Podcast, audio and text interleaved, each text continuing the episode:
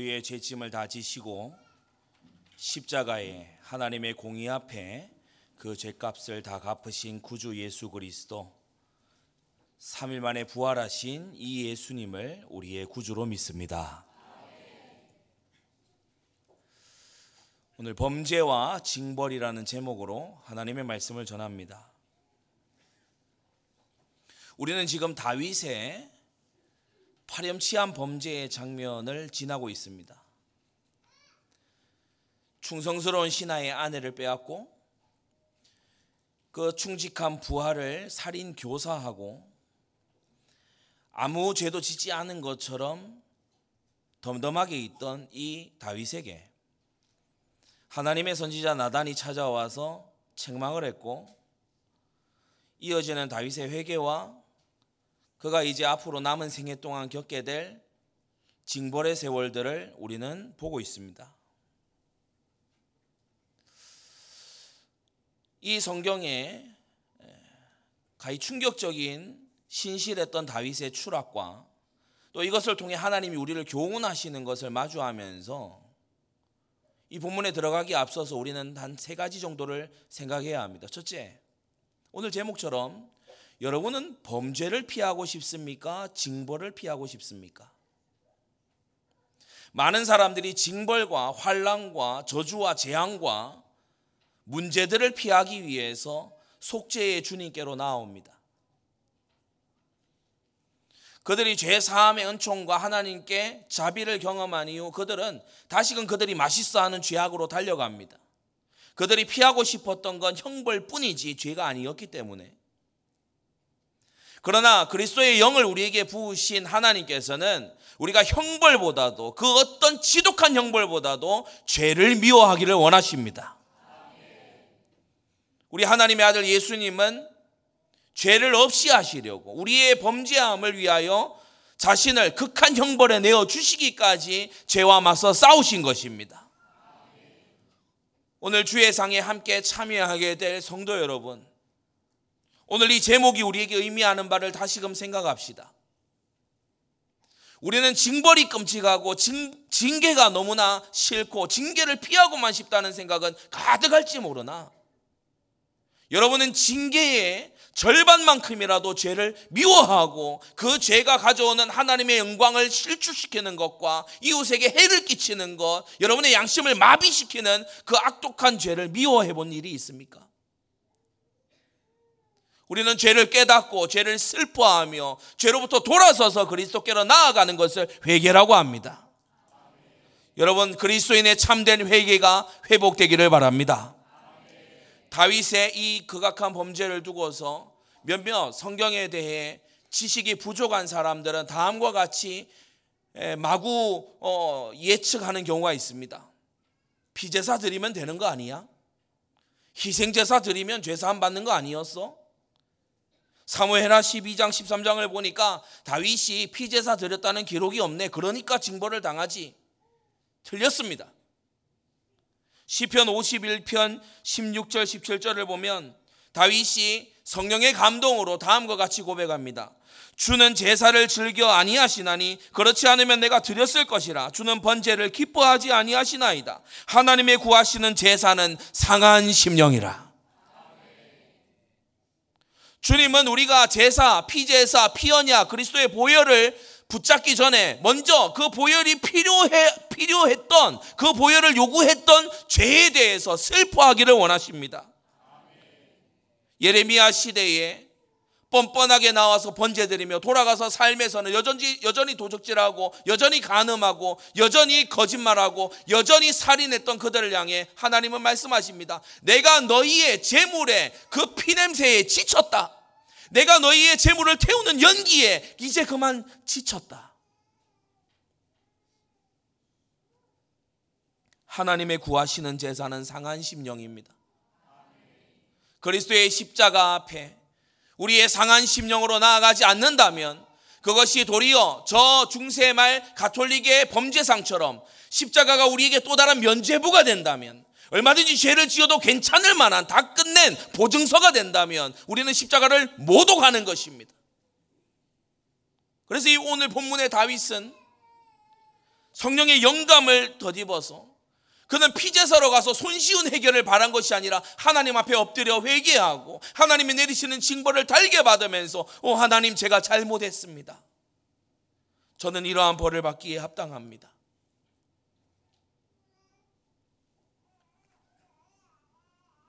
성도 여러분, 우리는 또 하나를 생각해야 됩니다. 우리가 범죄보다 징벌을 더 좋아하고 있지는 않은가? 징벌을 더 멀리, 하, 멀리 하려고 하지는 않는가? 이 첫째를 생각해야 돼. 두 번째는 피제사를 가지고서 우리가 모든 것에 다 덮어버리려고 하는 그와 같은 자세를 우리는 다시금 생각해 봐야 합니다. 5대 희생제사는 아무렇게나 죄를 무효화하는 범죄 사실을 무효화하는 그런 도구로 하나님이 주신 것이 아니죠. 우리는 또 하나를 생각해야 되는데 바로 이 징계 가운데 들어있는 하나님의 여전히 살아있는 은혜와 그리고 하나님의 그 영광을 위해서 주님께서 세우시는 이 공의를 우리는 함께 생각해야 됩니다. 여러분 에베소서 5장 말씀을 주목하십시오. 너희가 이것을 정령히 알거니와 에베소 교회 신약의 성도들 너희들이 이것을 알고 있다. 무엇이냐?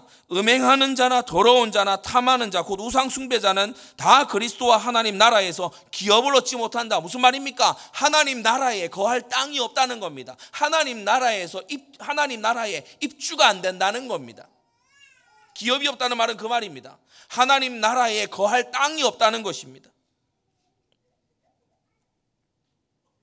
여러분 오늘날 우리 이 한국 교회와 복음주의 진영 내에 얼마나 많은 무법주의가 판칩니까? 율법 무용론 말이에요. 사람들이 율법 무용론을 어, 가지고 있는 확고한 증거가 무엇인지 아십니까? 율법을 안 배워요. 여러분 율법 무용론으로 가는 첫 번째는 뭔지 아십니까? 율법에 대한 무관심입니다. 내가 저희를 위하여 율법을 망가지로 기록하였으나 저희가 무익한 것으로 상관없는 것으로 여기는구나. 여러분 하나님은 우리에게 이 전생에 동안 하나님은 단 한 권의 책을 주시면서 내가 너희, 너희를 온전케 하나님의 사람으로 온전케 하고 모든 선한 일을 행하게 온전케 하는 데에는 이 성경이면 충분하다고 말씀하십니다.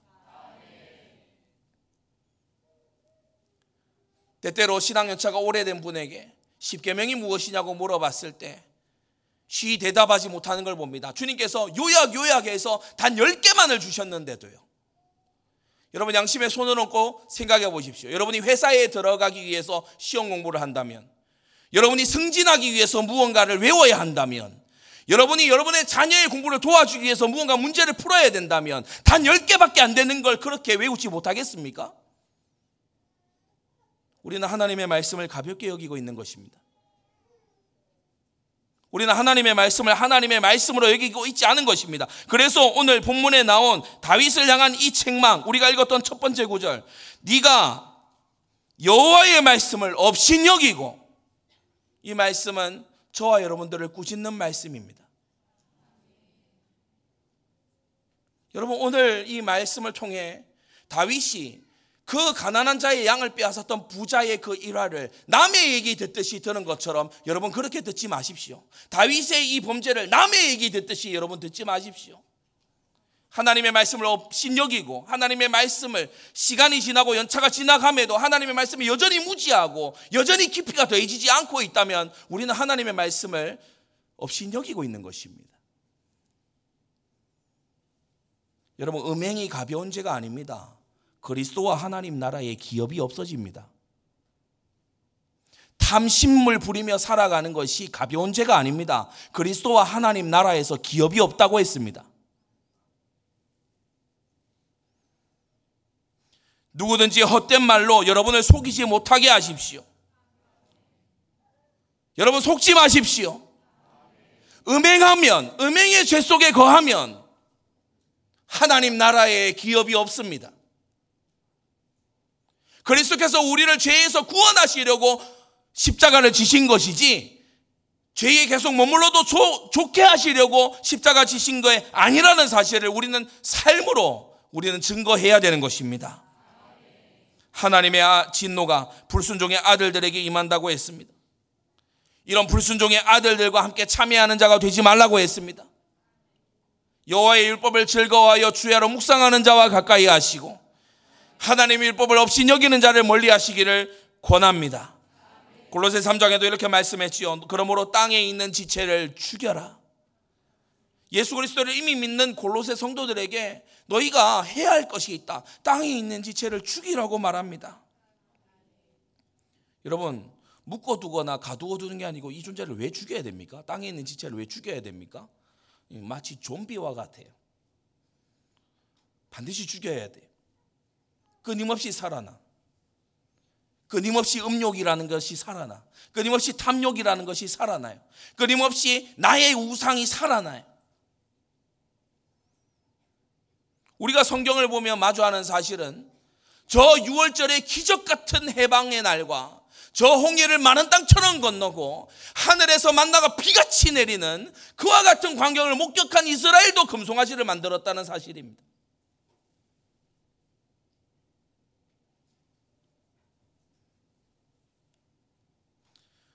우리는 주 앞에 흠이 없는 헌신으로 흠이 없는 헌금의 생활로 증거합니다. 우리가 돈을 숭배하지 않는다고. 여러분 헌금은요 하나님을 향한 충성이기도 하지만 우리의 신앙 고백입니다. 나는 돈을 숭배하지 않아. 이 돈은 하나님을 위해 쓰여야 돼. 내게는 돈보다 하나님이 우위에 있어. 맞습니까? 여러분 증명하세요. 먼저 나는 하나님의 나라와 하나님의 의를 구할 거야. 하나님께 막 기도해서 돈을 얻으려는 것이 아니라 하나님이 주신 분복을 통해 나는 하나님의 영광을 구하면서 살아갈 거야. 여러분, 헌금으로 여러분의 사랑과 여러분의 신앙의 진실됨을 증명하시기 바랍니다. 음란과 부정과 사욕과 악한 정욕과 저는 여러 번 생각해 봤습니다. 이, 도대체 이런 목록들은 왜 계속 말하는 걸까? 한 서신, 다른 서신, 그리고 한 서신에서도 여러 번 바울은 계속해서 목록을 대고 말합니다. 음, 음욕, 음란과 부정과 사욕과 악한 정욕과 탐심. 여러분, 이것은 경건에 속한 자가 오래도록 기도한 특히 성령의 영감을 받은 기록이지만 동시에 하나님의 사람이 오래 기도한 결과입니다. 무슨, 무슨 말입니까? 죄에 내가 맞서 싸워야 될 죄가 구체화되더라는 거예요. 여러분, 무슨 죄와 요새 싸우고 계십니까? 여러분, 싸우고 있지 않다면 100% 지고 있는 중입니다. 싸우면 이길 수도 있고 질 수도 있지만 안 싸우면 반드시 져요. 여러분, 죄와 피 흘리기까지 싸우십시오. 음란과 싸우기 위해서 여러분의 생각을 잡아다 하나님께 복종시키시기를 바랍니다. 왜 그렇습니까? 하나님의 진노가 임하기 때문이에요. 이것들을 인하여 하나님의 진노가 임한다고 했죠. 시편 106편에도요. 뭐라고 나옵니까? 우리는 그냥 음식이다 이런 말을 요새 많이 횡행하는 걸 듣습니다. 제사 음식에 대해서 성경은 뭐라고 합니까? 저희가 또 바알불과 연합하여 죽은 자에게 제사한 음식을 먹어서 그 행위로 주를 경록해 함을 인하여 재앙이 그 중에 유행하였다라고 했어요. 제사 음식을 먹는 것은 귀신의 상에 참여하는 겁니다. 오늘 우리는 주의 상에 참여하는데 주님께서는 주의 상에 참여하는 걸 주님과 연합하는 행위로 보십니다. 고로 주님은 귀신의 상에 참여하는 걸 귀신과 연합하는 행위로 보신다는 거예요. 우리가 어떻게 보느냐는 중요한 게 아닙니다. 각 문화권과 각 가문들이 어떻게 인지하느냐는 중요한 게 아닙니다. 하나님이 어떻게 보시느냐가 중요합니다. 내가 어떻게 보고 있고 상대방이 어떻게 보고 있고 주변 사람들이 어떻게 보고 있느냐가 중요한 것이 아니라 하나님께서 이것을 영적 간음으로 보신다는 것입니다. 고린도전서 10장에요. 어떤 죄를 출애굽 1세대가 짓다가 광야에서 다 망했습니까? 그들은 다수를 따라갔습니다. 10명 정탐꾼이 돌아와서 하나님의 적과 꿀이 흐르는 하나님은 적과 꿀이 흐르는 땅이라고 하신 그 땅을 악평하고 자신에게 주신 사명제를 악평하고 하나님께서 자신에게 응답과 축복으로 주신 것을 악평하고 불평하고 그렇게 하는 10명의 정탐꾼들 그들은 들어갈지 안 들어갈지를 결정할 권한이 없었던 각 지파의 정탐꾼이요 두령들일 뿐인데 하나님이 이미 지도하고 이미 주신 그것을 반역하면서 10명의 정탐꾼이 못 들어간다라고 했을 때 이스라엘 대다수가 선동당한 것입니다. 그들은 밤새 울었습니다. 여러분 어떤 울음은 저주받을 울음입니다. 여러분은 불평의 울음, 분노의 울음, 여러분은 탐심을 이기지 못하여 하는 그러한 울분에 속한 마귀적인 울음이 아니라 여러분 죄를 애통히 여기는 경건한 울음이 있기를 바랍니다. 그들은 악을 즐겼어요. 하나님의 율법을 즐거워한 것이 아니고 악을 즐겼단 말입니다. 우상을 숭배했어요. 그 광야에서 그 어, 물도 없다, 먹을 것도 없다는 그곳에서 어떻게 막 금 송아지를 만들 정도로 그렇게 우상에 열광했습니다. 그리고 그들은 간음했습니다.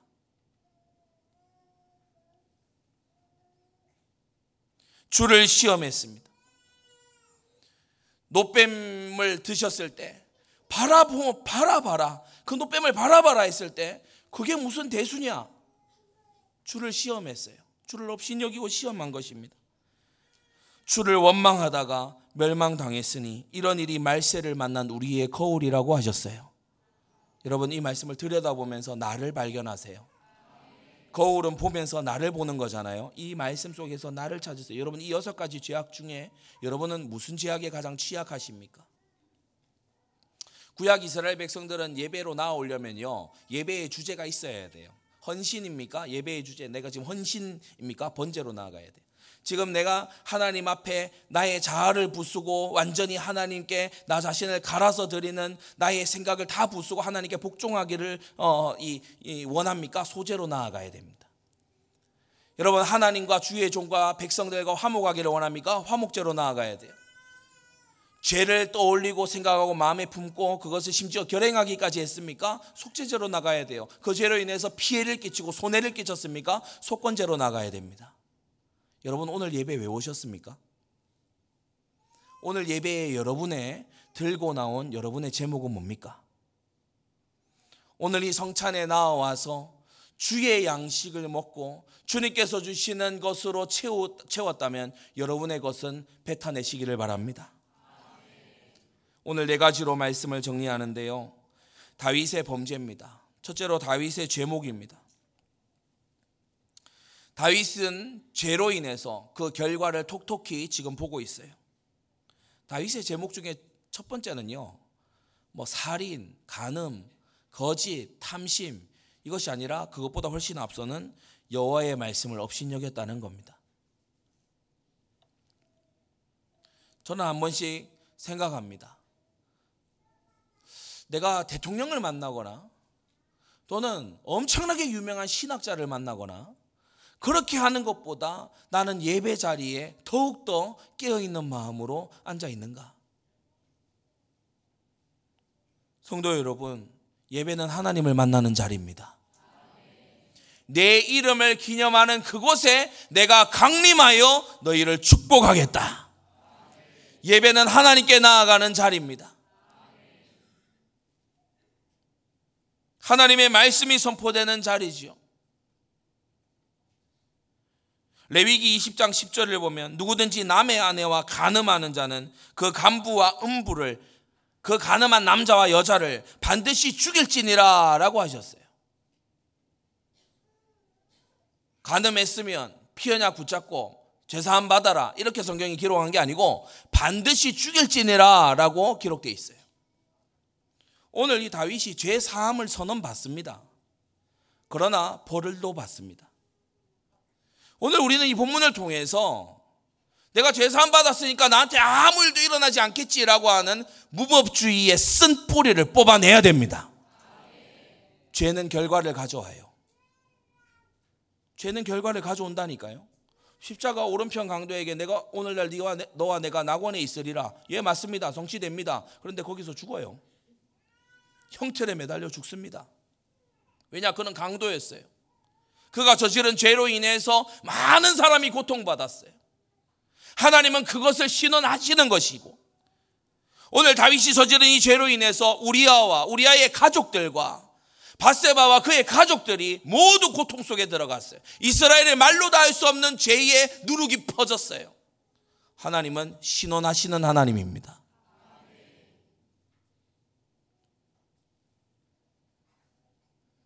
이따가 하나님의 사랑이 이 안에 또 어떻게 베풀어지는지 우리가 함께 볼 것인데요. 여러분, 죄에는 결과가 따릅니다.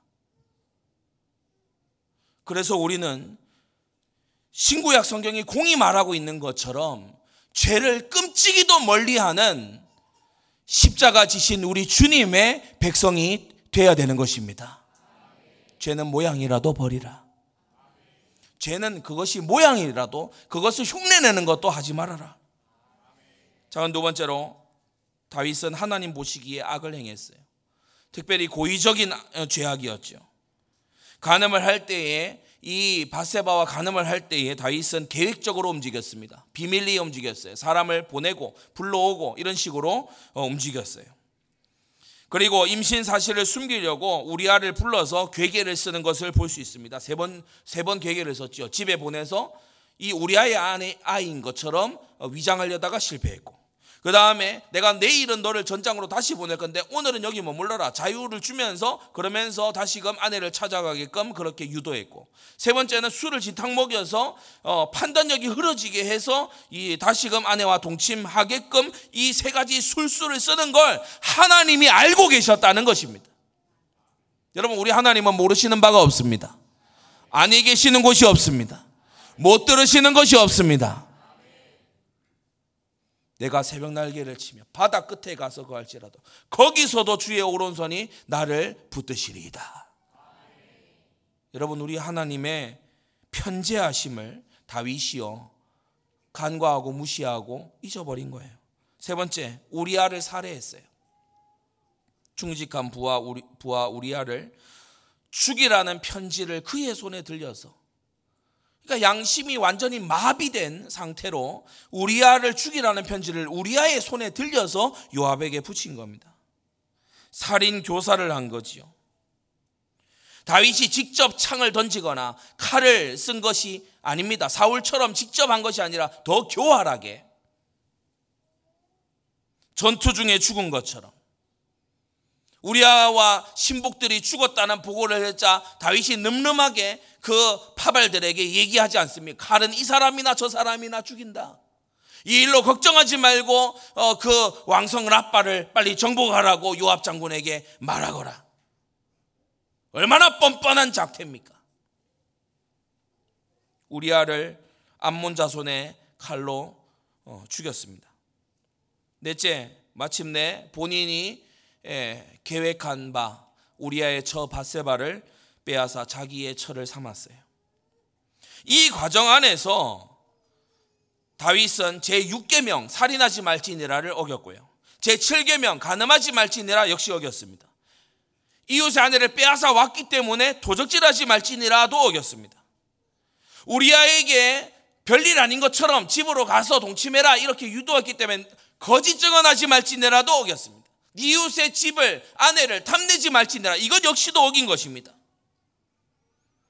그는 십계명의 후반부에 나오는 모든 죄악들을 다 어겼는데 하나님은 그 원인을 어디에 두고 계신다고요? 1번 하나님을 업신여긴 하나님의 말씀을 업신여긴 데서 하나님은 원인을 찾고 계세요. 성도 여러분 첫 계명이 무너지면 나머지가 따라서 다 무너집니다. 하나님을 경외하십시오. 하나님을 경외하고 그 말씀을 듣고 순종하는 것이 순종이 제사보다 낫고 듣는 것이 수양의 기름보다 낫다. 여러분 순종이 참 지혜입니다. 하나님 말씀 순종이요 인생을 최고로 사는 비밀인 것입니다. 불순종은 뭡니까? 불행을 가져옵니다. 불순종은 반드시 대가를 치르게 됩니다. 우리는 하나님의 말씀이 천지를 창조하신 하나님의 말씀인 것을 오늘도 되새겨야 됩니다.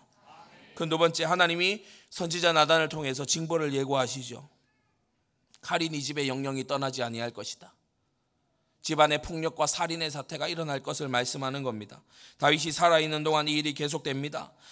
나단이 예언한 대로 다윗의 생애 동안에요. 다윗의 집안 안에서 계속해서 살인 사건이 일어납니다. 장자 암론을 삼남 압살롬이 죽이더니 이 삼남 압살롬의 반역을 요압이 진압하면서 압살롬 역시 죽습니다. 사남 아, 아도니아가 아, 다윗의 사후에 왕이 되려고 이렇게 하다가 솔로몬에 의해서 역시나 숙청됩니다. 나단을 통해 하나님은 예고하십니다. 네 집에 재화를 일으킬 것이다. 무슨 말입니까? 끔찍한 어, 재난과 같은 일들이 일어날 것을 말하는 거지요. 이복 누이 다마를 어, 암론이 강간합니다. 이것 자체로도 얼마나 수치스러운 일입니까? 아들 압살롬이 아버지에게 반역합니다. 이런 재화들이 일어나는 거예요.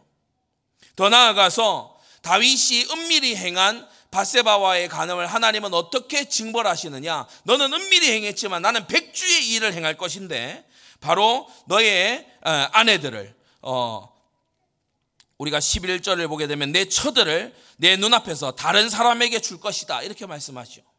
다윗은 아마 이걸 들을 때 이게 가능한 일일까? 모압도 암몬도 에돔도 소바도 이미 다 평정이 됐고 주변 열국이 블레셋도 이제 길을 못 펴고 누가 감히 나와서 열국을 정복한 나 다윗의 처들을 강탈하고 그들을 백주에 겁간하고 그렇게 할 수 있단 말이냐라고 했지만 여호와의 모든 일에는 능치 못함이 없습니다. 하나님은 징계하신다면 하십니다. 어린아이들이 매 안 맞으려고 매를 숨기잖아요. 그런다고 매가 안 오는 게 아니죠. 부모님에게 혼날까봐 어디 구석에 가서 숨지요. 잘못을 회개해야지 숨는다고 해결될 일이 아닙니다. 여러분, 우리 하나님은 이 일이 일어나게 하셨어요. 바로 셋째 아들 압살롬의 마음에 있는 파렴치한 마음. 아버지의 아내들을 범할 수 있는 그런 인면수심의 그 마음을 주님께서 풀어두신 거예요. 압살롬에게 죄악을 범하라고 종용하신 게 아니고 그냥 압살롬의 마음에 있는 더럽고 추악한 끔찍한 죄악이 마음껏 설쳐되도록 손을 놓으신 거예요. 압살롬이 이 짓을 합니다. 압살롬이 이 짓을 자랑스럽게 합니다. 보수하시고 신원하시는 하나님이에요. 여러분 만일 다윗이 충직한 신하도 죽이고 그 아내도 빼앗았는데 하나님이 어 다윗 나를 위해 성전 건축을 하려고 한 다윗 어 사명품은 이 다윗 내가 어, 다 눈 감아 줄게 그러면요 하나님은 공의가 없는 겁니다.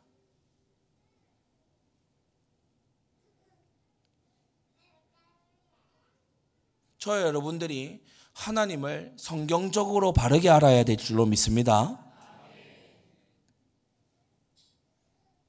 하나님께서 이스라엘의 대표적인 중직자 다윗 왕을 엄히 징계하시는데 그가 은밀히 행했던 일을 공개적으로 징계하시는 거예요.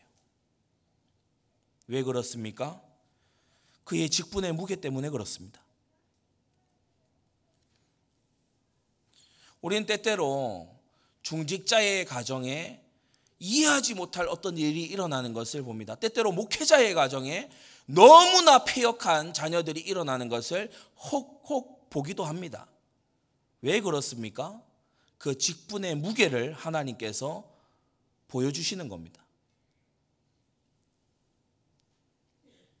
구약시대 이스라엘의 족장들의 재물이 달랐고 대제사장의 제물이 온 이스라엘의 죄에 대한 제물과 같았음을 기억하십시오.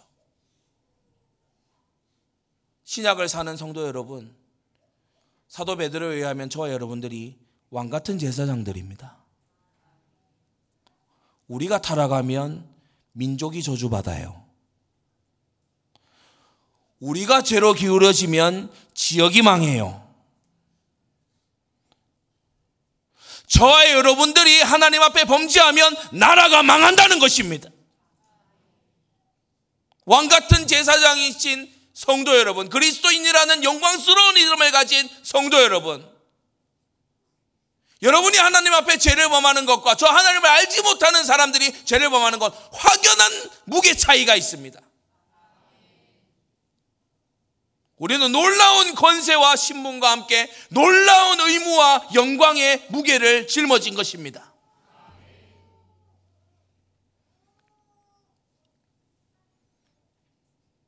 이스라엘을 거룩하게 하시려는 이스라엘 가운데 의를 세우시려는 이 하나님이 계시니 얼마나 다행입니까?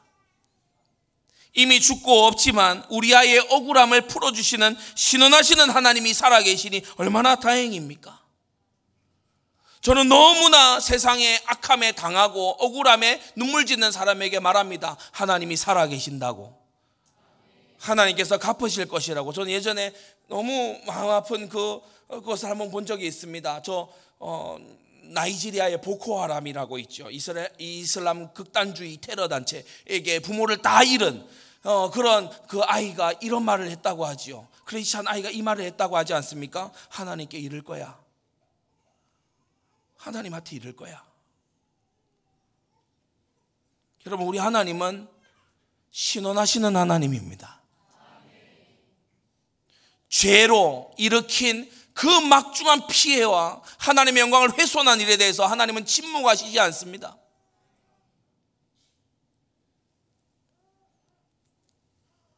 죄 없으신 그리스도를 정죄하고 못 박은 그 이스라엘 제사장들이 얘기했지요. 이 피를 나와 우리와 우리 자손에게 돌려라. 여러분 홀로코스트에 어떤 일이 일어난지 역사가 보여주고 있지 않습니까? 하나님은 신원하시는 하나님입니다. 이 하나님 앞에서 우리는요 두 가지 크게 가질 수 있는데 하나는 우리가 죄를 심히 두려워할 수 있습니다. 신원하시는 하나님입니다. 여러분 이웃에게 악행을 행하고 등 쳐먹고 빨대 꽂고 여러분 그딴 짓 하면 하나님이 신원하십니다. 하나님이 살아 계셔요. 또 하나 여러분 억울한 일을 당했습니까? 선을, 선을 행했는데 악으로 되갚음 받았습니까? 괜찮습니다. 하나님이 살아 계십니다. 우리의 재판자가 살아 계십니다. 세 번째, 다윗이 회개합니다. 나단의 이 책망을 듣고 다윗이 단박에 회개한 건 정말 하나님의 은혜예요. 여러분 그 앞에 다윗이 만났던 요압이 보낸 그이 어, 이 군사들 그 앞에서 다윗이 뭐라고 얘기했죠? 싹 감추고 어, 아무 일도 아닌 것처럼 야 칼은 이 사람이나 저 사람이나 죽여. 야, 이 일로 인해서 상심하지 말라 그러고 요압 장군에게 가서 라빠성을 더 공격해서 성을 취하라고 어, 이 일로 걱정하지 말라고 요압 장군에게 가서 전에 마치 자기가 우리아를 죽이라는 편지 보낸 일 없는 것처럼 그렇게 뻔뻔하게 연기하고 있었지 않습니까? 그런데 나단의 책망 앞에 다윗이 다시 한번 그럴 수 있잖아요. 어, 나 그런 적 없다고. 아니, 죽은 신하의 아내가 홀로 외톨이로 있어서 그래서 내가 데려온 거라고. 아이가 뭐, 어, 개월수를 보니, 어, 일찍 태어난 거라고. 둘러대기 편합니다. 다윗이 급히 했어요. 내밀 수 있는 오리발이 많아요. 나단 앞에서도 뻔뻔하게 능청스럽게 얘기할 수 있는 다윗입니다. 이미 그렇게 해본 이력이 있고. 그런데 이 나단의 책망 앞에 다윗이 변명하거나 다른 말로 돌려대거나 감추거나 한 것이 아니라 단 한마디로 내가 여호와께 죄를 범하였노라. 여러분 이것이 하나님의 부어 주시는 은혜입니다. 언약 안에 있는 자에 대한 하나님의 베푸시는 은혜입니다. 회개할 마음을 주시는 거 있죠. 성도 여러분, 저 여러분들에게 이 은혜가 살아있기를 원합니다.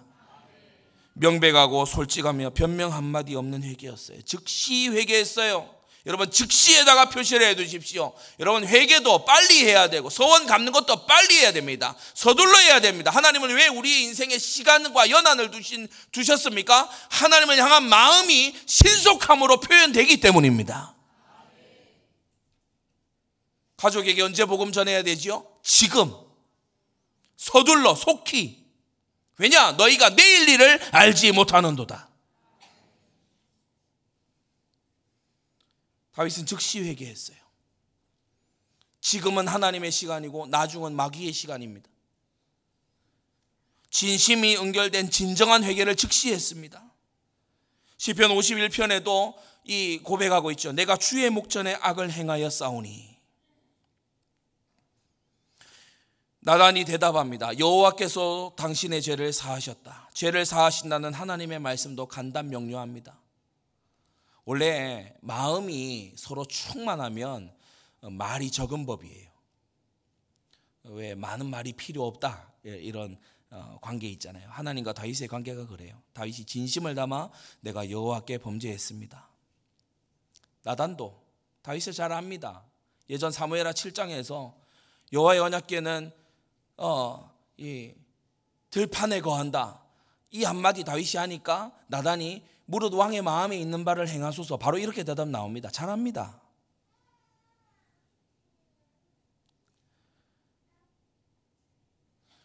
하나님의 사죄의 선언이 있었지요. 이로써 하나님과 통하는 가슴이 다윗에게 회복됐고 다윗의 이 진실한 회개를 하나님은 들어서 시편 51편에 성령 감동된 회개로 나아가게 하셨습니다.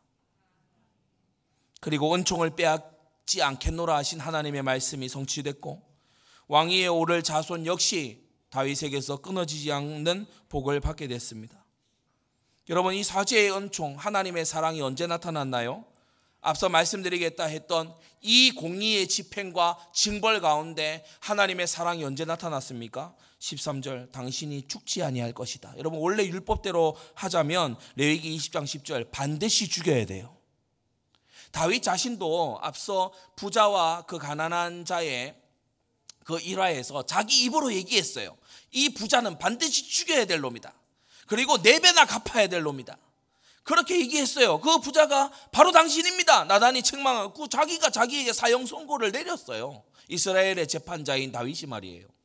그런데 하나님은 다, 다윗이 죽지 않을 거라고 말씀하시죠. 여러분 이것이 은혜입니다. 이것이 회개하는 자에게 베풀어 주시는 하나님의 여전히 살아있는 사랑의 대우하심입니다. 주님은 긍휼을 베푸사 사형을 면해 주셨어요. 율법으로 따지면 죽어야 되는데 죽음을 면해 주셨어요. 신약을 살아가는 우리 성도들의 모습과 같지 않습니까? 율법에 따르면 죽어야 하지만 참 오묘하게도 다윗은 죽지 않고 그 아들이 대신 죽는데 우리도 출처는 다르나 그 아들의 죽으심으로 우리는 죽지 않게 된 것입니다. 마지막 네 번째 바세바가 낳은 그 아이 다윗이 죄를 범해놓고 그 죄의 증거로 임신이 되자 그것을 서둘러 감추려고 온갖 고범죄로 뒤감았던 그 아이, 그 아이는 죽을 것이다. 이유가 뭡니까? 이 일로 14절 여호와의 원수로 크게 회방할 거리를 얻게 했다. 다시 한번 말씀드립니다. 신정국가의 중직자 이 왕이 다윗이 저지른 죄는 하나님의 영광을 손상시켰어요. 하나님의 백성들의 기강을 어지럽힌 것과 동시에 하나님을 대적하는 저 블레셋이나 모압이나 암몬 또 저 에돔이나 소바와 저 먼 원방에 있는 시리아나 이 원방에 있는 자들에게 크게 회방하고 비방할 거리를 제공했어요. 다윗이 하나님의 기름 부음 받은 자라면서 뭐 저래 라고 하는 그러한 대우를 받게 됐어요. 여러분은 하나님의 영광을 위해 세상에 나가서 손해 보십시오. 여러분은 하나님의 영광을 위해 세상에 나가서 봐야 하는 손해를 보십시오. 여러분은 하나님의 영광을 위해 세상에 나가서 봐야 할 손해를 보십시오. 여러분은 하나님의 영광을 위해 세상에서 손해 봐야 될 일에 손해를 보십시오. 죄 짓지 마시고. 불신자가 하는지 똑같이 하지 마시고 하나님의 영광을 생각하라 이 말입니다. 교회 장로라는 이름 붙이고 세상에 가서 사기치고 등쳐먹고 빨대 꽂는 이딴 짓 하지 말고 그리스도인이라는 이름을 가지고서 세상에 가서 온갖 음란과 타락과 거짓을 즐기는 이런 짓 하지 말고 하나님의 영광을 생각하라는 것입니다. 다윗이 범죄하고도 아무 벌 받지 않고 지나간다면 다윗이 믿는 하나님께 큰 회방이 돌아갈 거예요. 야, 뭐, 그렇게 뭐 거룩하다 그러더니 바알하고 똑같네? 바알 신전에서 막 음행하고 그런 바알이 뭐, 뭐, 도리어 뭐 재물 갖다 주고 그러잖아. 뭐 여호와나 바알이나 똑같네? 어, 기독교 신자들 말이에요. 교회 다니고 말은 번지르르게 잘하면서 야, 어떤 경우 되니까 야, 완전히 이기적이더라. 어? 우리가 같이 있어 보니까 말이지. 완전히 뭐 이상하게 사람 뒤통수 치고 막 그러더란 말이지. 여러분 이런 소리 안 나오게 하십시오.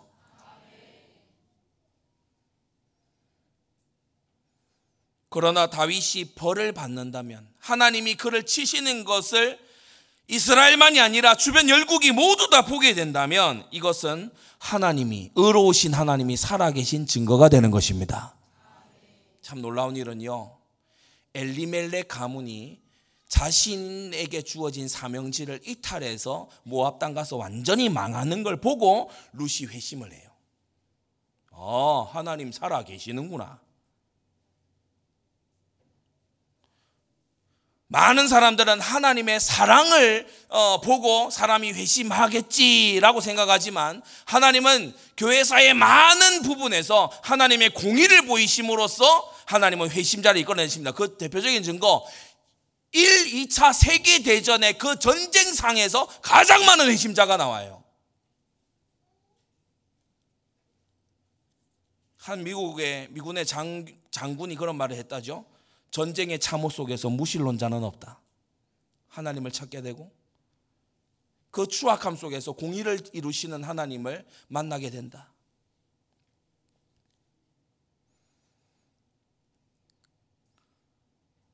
작은 둘째로 아이가 정령 죽으리이다라는 선언을 나단이 합니다. 왜 그렇죠?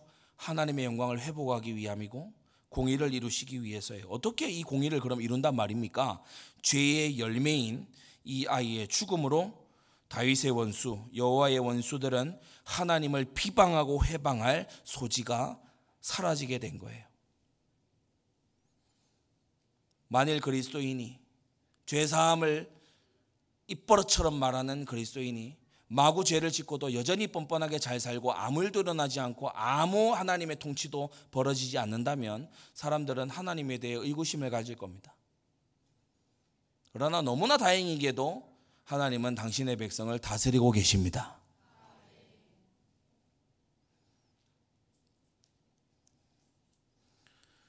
우리 중에 어떤 질문이 많은 사람들은 아마 생각할 수도 있어요. 이 아이는 무슨 죄입니까?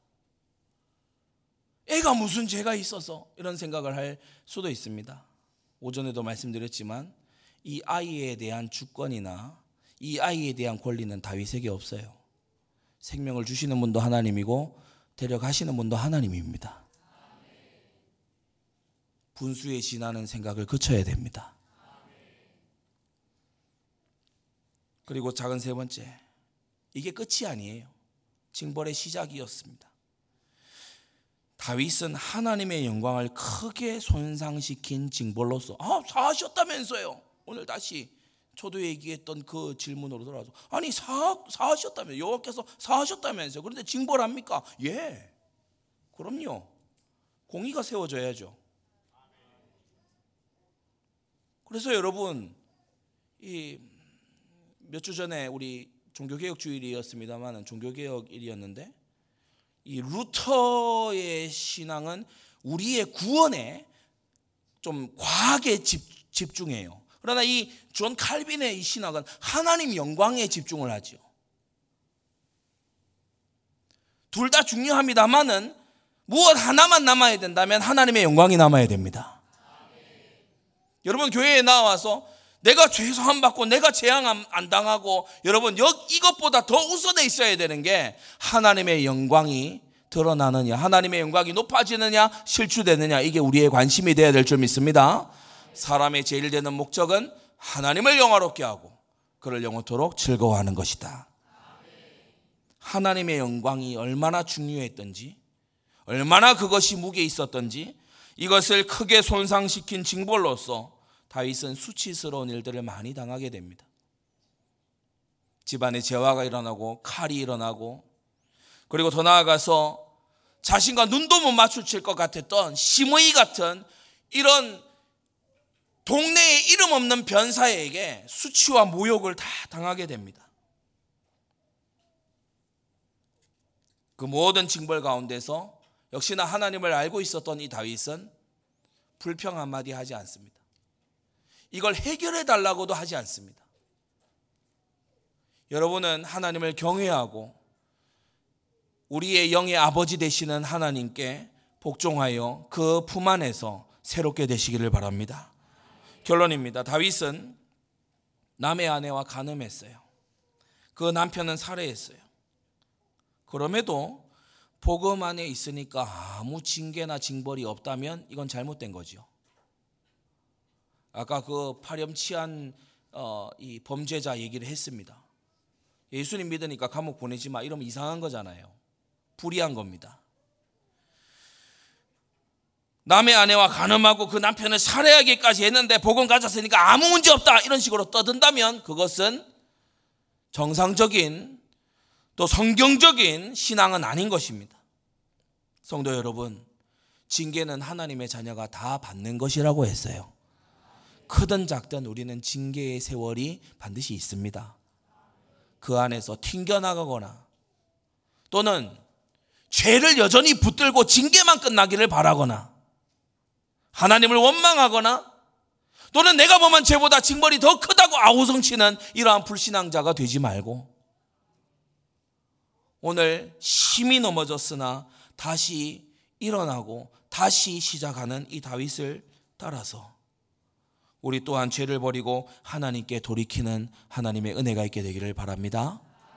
기도하겠습니다. 거룩하신 아버지 하나님, 오늘 범죄와 징벌을 우리가 마주하면서 우리가 과연 징벌보다도 범죄를 미워하고 멀리하려 하는지 우리 스스로에게 물어봅니다. 우리의 죄를 없이 하시려고 가진 징벌을 모두 담당하신 우리 주 예수 그리스도를 생각할 때에 우리에게 얼마나 죄를 없이 하기를 원하셨는지를 우리가 유념하게 하여 주셔서 징계를 지나며 죄를 버리게 하여 주시옵시고 하나님의 공의가 세워져 주님의 영광 받으시는 그것으로 인하여 만족하게 하여 주시옵시고 우리 사랑하는 성도들의 생애가 하나님의 영광을 실추시키는 생애가 아니라 사시는 창조자, 구속주, 심판주이신 우리 주 하나님을 영화롭게 하는 생애가 될 수 있도록 은혜 내려 주시옵소서. 예수 그리스도의 이름으로 기도드리옵나이다. 아멘.